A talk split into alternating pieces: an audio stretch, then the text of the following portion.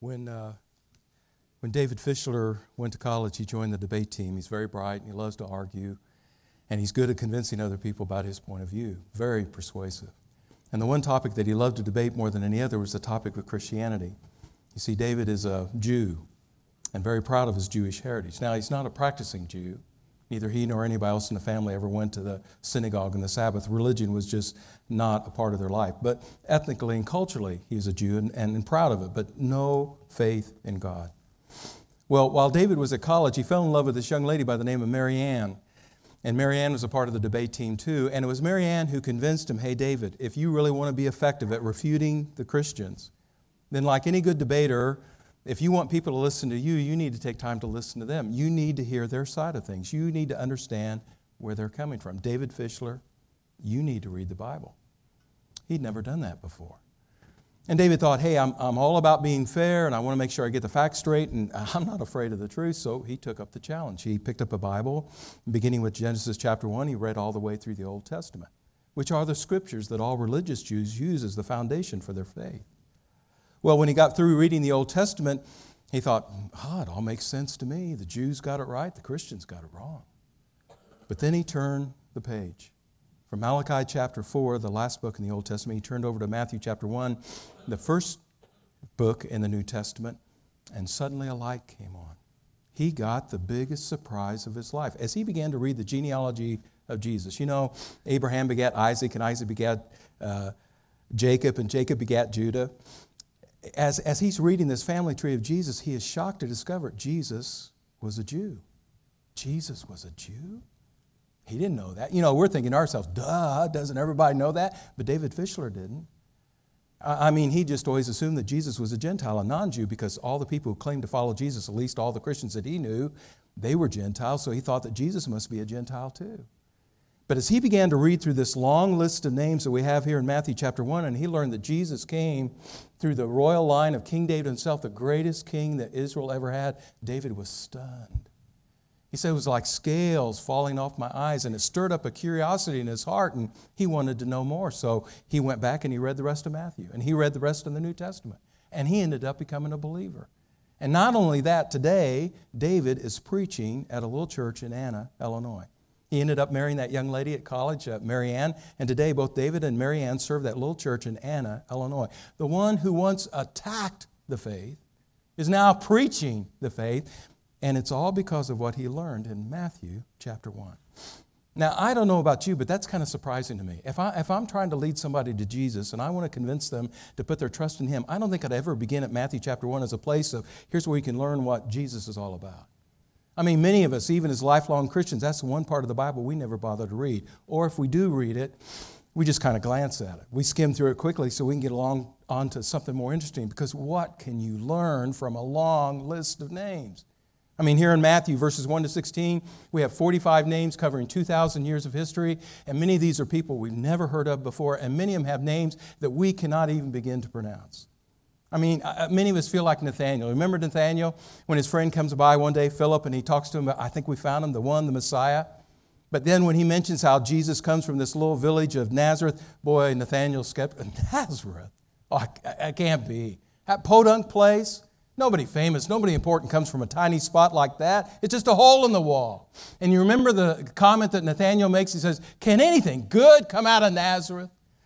Well, that's exactly the way many of us feel about Matthew chapter 1. Can anything good come out of a scripture like this? I mean, it's just a list of names, right? And yet, that's the text that God used to change the heart, to change the life of David Fischler. Maybe there's something more to that scripture than what we realize. I want us to take a look today, and I want us to begin at verse 17. Matthew, after he gives us this family tree, he lists all the names. Then you get to verse 17, and Matthew says, I want to make some comments. I just showed you the family tree of Jesus. Now I want you to notice some things. Well, one of the things we notice right away is he left some names out. You know, you get down to verse 12, and we read about this guy Zerubbabel. Zerubbabel. okay? Anyway, from the time of Zerubbabel, and you come down to the time of Joseph there in verse 16, we see how Matthew's listed nine people between the two. But then I turn over to Luke Luke chapter 3, and he gives a genealogy of Jesus as well. And I notice between the time of Zerubbabel and the time of Joseph, he's got 18 people listed there. 18 in Luke's list, only nine. And Matthew's left nine people out of the family tree. Oh, why? And then I go back to the last part of verse 8 here in Matthew chapter 1, and I read how Jehoram was the father of Uzziah. Well, I go back to the Old Testament once again to kind of check things out, and I discover no, he really wasn't the father. He was the great great grandfather of Uzziah. So again, here's Matthew leaving some people out of the family tree. He left out three generations between these two men. And I'm thinking, what's going on? Is Matthew trying to sneak something by us? No, no. Matthew's not being deceitful. See, if I was a Jew living back in the first century, this would all make perfect sense to me. I would know, I would recognize right away, especially when you're reading something like a genealogy and you come across this phrase, the father of. It doesn't always mean that he was actually the father of the next person mentioned on the list. Many times that phrase could be translated the ancestor of. Eh, same phrase can be translated either way, it just all depends upon the context. Not only that, as a first century Jew, I, I, would appreciate that Matthew wasn't the only one who left names out of a genealogy. There were many people who did that back in that day and time. See, in Bible times, a genealogy was like a resume. You know, here I am applying for a job, and because the people in that company don't know who I am, I need to introduce myself to them. So I put a resume together. And on that resume, I'll list all the schools that I've attended, and here's all the degrees that I've earned. This is my educational background. And here's how that education has prepared me for this job that I'm now applying for. And on that resume, I'm going to list all the jobs I've had, all the different places I've worked, and all the different kinds of experiences I've had in each one of those jobs. And look at all the things I've accomplished. Do you see what I've done? Do you see what I've achieved? Do you see why you need to hire me? Well, back in the ancient world, when you wanted to impress somebody, you wanted to earn their respect, you would hand them your genealogy. Look at some of the great people I'm connected to. And in the interest of time, rather than just list all the people you have in your family tree, you would often just condense the list and highlight the most famous and most important people on the list. Hey, notice, I got some good bloodlines. I come from a great heritage. I have great connections. Well, so what we learn from this is back in the ancient world, a genealogy was always more than just a list of names. It was a way of giving a testimony, it was a way of telling a story, it was a way of delivering a message to others. And that's exactly what Matthew is doing here. Matthew has carefully arranged the names in this family tree because he says, I want to tell you something. I want to show you something important about Jesus. So notice what he says, verse 17. Matthew says, I've, I've, arranged the names here in three parts. And notice in the part one, we've got 14, 14 generations from the time of Abraham to the time of David. And then in the second part of the story, we've got 14 generations from the time of David to the time of the exile to Babylon. And then in the third part of the story, we've got 14 names from the time of the exile to the time of the Messiah. See, he has given this family tree a particular shape. Have you ever gone over to Europe and you, and you walk into one of these magnificent cathedrals, or you can see it sometimes here in the United States as well as some of those grand old church buildings? Uh, but as you walk into the building, immediately you're filled with this sense of awe. You're in this huge place. And immediately you just stare at the size and beauty of this church building. And, and like I say, there's just a sense of, wow, this sense of awe. But then you notice something else. The architect, the one who designed this, he obviously had an agenda in mind. That's not a bad thing, it's a good thing. I mean, you can just tell by the way he designed this building, he's trying to say something to us. Because you notice this, as you walk into the building, this, this sanctuary where everybody gathers to worship on a Sunday morning, this huge room, it has a particular shape to it. It's in the shape of a cross. You ever notice that? You come into the back of the building, as you walk from the back to the front, here's this long extended aisle with pews on both sides. And then you get to the front of the buildings, and there's wings on either side with additional seating. And then beyond the wings, you have the platform with the pulpit and the baptistry and the communion table. Just the shape of the auditorium resembles the shape of the cross. And you're being reminded just by the very way this building has been constructed. This building is not like any other building in town. There are things that are going to happen here that won't happen anywhere else. When you come to a place like this, you come here for a reason. You come here to remember Jesus and celebrate what he did for us on a cross. Well, that's Matthew. He's got an agenda. He shapes this family tree here because he's got an agenda in mind. It's not a bad thing, it's a good thing. He carefully arranges the names of this family tree in three different parts, three different paragraphs. It's almost like it's three different time periods. And here's Matthew saying, Hey, walk with me. Let's just trace the history of the nation of Israel and watch how that history moves. And it's almost like a line graph. And this particular graph is in the shape of a capital N. You got three parts. It starts at the bottom, very meager beginnings, and you're thinking to yourself, man, what's ever going to come of this? And then it begins to rise, and it reaches this glorious crescendo. And everything looks wonderful and bright, and you're ready to celebrate when all of a sudden Part two, it takes a turn for the worse and it just plummets down, down, down, down until it begins to bottom out and you think, oh, it's hopeless, it's over. But it's not. And then you come to the third part of the story and it rises up until it reaches its ultimate culmination there in Jesus as he's born in Bethlehem. So watch how this works.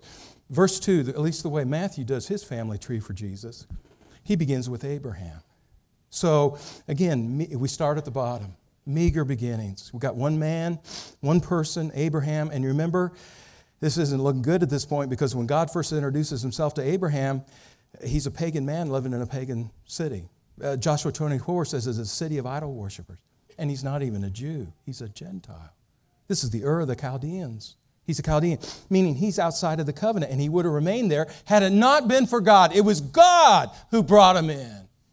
See, Israel didn't get started because one day Abraham woke up and said, Hey, I got a brilliant idea. I'm going to start a new nation today. No, it had nothing at all to do with Abraham. It was God who created Israel. Israel wouldn't have existed as a nation at all had it not been for the Lord. And that's not just true for them, it's true for us too. So we start with the Gentile. And then the other interesting thing you notice is first list, this first set of 14 names, verses 2 to 6, there are four women mentioned in this list. That's not typical for a first century genealogy. And if you're a Jewish person, you think, hey, what's going on here? Here's Matthew getting our attention. And there's all different kinds of things you could say about those four ladies, but one of the things you note is they're all four Gentiles. What are all these Gentiles doing on this, this list? Well, you remember what God said to Abraham at the very beginning of his journey? As Abraham begins to walk with God, Genesis chapter 12, God said, Abraham, I'm going to bless you. But I'm going to bless you so you can bless others so that through you all peoples, all nations on earth can be blessed. So, from this very meager beginning, just one man, one person, yet here's God with this grand plan in mind, and he begins to do something mighty and marvelous. And so, God's people begin to multiply, and then God brings them into a promised land, and the kingdom is established. And as it's established, that kingdom begins to rise in power until you get down to the verse part of verse 6 to the time of David. And notice how David is identified not just David, but King David. Because at that point in history, Israel has become the most glorious nation in all the world. You're thinking, wow, this is great. Then we come to the second part of the story, verses, verse, last part of verse 6 down to verse 11, and everything takes a turn for the worst. There's this steep decline. God's people rebel. They turn their backs on the Lord. The nation is split in two, and eventually, because the people just won't listen, they have to be judged and punished. God Himself, under His direction, God's people are going to be dispersed. First with the Assyrians, then with the Babylonians. God's people are taken away from their home, and they now live in a foreign land. They now live in exile. And it looks like everything is just bottomed out. And that's not just true for them, that happens to us as well. One of the signs that you've lost hope is when you start to become cynical about everything. You know, your heart was broken by the love of your life, and now, because of that, because you're so scarred by that, that experience, you find it hard to trust anybody anymore. You're afraid to get close to anybody. Or you threw your heart into that job. You gave that company the 20 best years of your life, and what kind of thanks do you get? They laid you off. They took away your job and they took away your pension too. And now, because of the anger and bitterness, you are convinced nobody cares. Oh, they may say they do, but the truth is, they're all in it for themselves. Or maybe you tried to serve the community as a police officer and you, you, take great pride in your job, but after years and years of seeing nothing but the worst side of humanity, your heart gets jaded. And now it's hard to believe the best about anybody anymore. See, it's hard not to be cynical when it looks like everything is bottoming out. But then we read verse 12, third part, and it begins this way after the exile. Story's not over. God's not through with Israel, God's not through with you. So, verses 12 down to 16, we read about Zerubbabel, and we remember as we read our Old Testaments how it was in his time. Here's God at work. He brings a remnant back to the promised land. And the temple is rebuilt, and the sacrifices are restored. And, and in a very eager way, people begin to anticipate the coming of the Messiah. There's this hope of restoration, and that hope reaches a breakthrough moment when Jesus is born in Bethlehem. Now, that's just one small example of what Matthew's doing here with this family tree of Jesus. There are a lot of other details that you could point out as well. For example, when you read through the book of Matthew, you notice how when he talks about Jesus, he loves to use this word king. He'll use that word more than any other writer in the New Testament. And then another thing about Matthew, when he talks about Jesus, he loves to refer to him as the Son of David. And again, he'll use that expression more than anybody else. Well, you see both of those elements here in the family tree. Look at this, verse 1. Look at how he begins. Chapter 1, verse 1. This is the genealogy of Jesus the Messiah, the son of David, the son of Abraham. Now, why? Why does he put David before Abraham? We know Abraham lived a thousand years before David was ever born, and Matthew knows that too. So, what's going on? I think he's trying to get our attention. I think he's trying to say something to us. Hey, of all the names I've got mentioned here in this family tree, here's the name I want you to notice the most. Watch for David. You remember God made a promise to David that one day one of his descendants would be a king unlike any other kind of king, a king who would sit on his throne forever. And the king that God was talking about was Jesus. Now, here's why that's significant David was the prototype that God used the prototype for all the other kings of Israel. He was the standard by which everybody else was measured. You want to be a leader of God's people, you've got to be a leader like him. Look at David. And yet, as great as David was, you get down here to the last part of verse 6 and you see he was far from the ideal. This guy had flaws, horrible flaws. So, even David himself becomes a sign pointing to our need for a better king, our need for a greater king. And we find that better king, that greater king, in Jesus. So look at the contrast. David went out and he conquered nations, but he did it with a sword and an army. Jesus conquers the hearts of men with a cross and the grace of God. When David went out and he fought and he won the battles, yeah, he won, but that meant everybody on the other side ended up losing. But when Jesus fought the greatest battle of all at the cross, not only did he win, now he makes it possible for everybody else to win too. And when Jesus wins, he wins for all eternity. You see, what we're learning, what we're learning from this family tree, eh, the key thing about everything, uh, the people here, you go back to the Old Testament, you read about every one of the people we find in this list, and you'll find, just like David, they're all flawed, horribly flawed. So when Jesus joins himself to this family tree, he's not coming here to praise his ancestors, he's coming here to save his ancestors. You remember what the angel said to Joseph here at the very end of Matthew chapter 1? And you shall call this baby Jesus. And here's why because he will save his people from their sins. I'll finish this way. There's only one time in the Bible we ever see God in a hurry. Only one time when you find God running. And why? Why is God in a hurry? Suddenly in a hurry. Why is God running? Well, he's in a hurry to forgive. It's Luke chapter 15. God is the father in the parable, the prodigal son, and he's running out to embrace the boy, the boy who just stepped out of a pig pen. Do you remember? Here's the kid who left home and traveled to the far country, a place where he didn't belong. And he squanders his inheritance and loses it all, and he makes a mess out of everything. And now, when the kid finally comes back home, he comes back as a complete and total failure. And yet, how does God respond to that? He hurries out to meet him. He hurries out because he wants to be with him. He hurries out to hug him and hold him. He hurries out to embrace him with his love. And why? To endorse his sin? No. He wants to put a new robe on him and a new ring on his finger. He wants to give him a new status, a new standing. He's in a hurry to get him home so he can give him a new life to live. That's what we're reading here in Matthew chapter 1. This is not our story, the story of us and our desire to be with God. No, this is God's story the story of his desire to be with us, we who are sinners and losers and failures. And the reason why Jesus joins our family tree, not to praise us and pat us on the back, no, he joins the tree so he can save us and set us free from our sin. The only time you see God in a hurry is when he's in a hurry to forgive. And trust me, he is still in a hurry to do that for you and for me. The question is this Will you let Him do that? Will you let God embrace you today? Will you let God restore your hope? Will you let God give you a new life to live? Let's pray.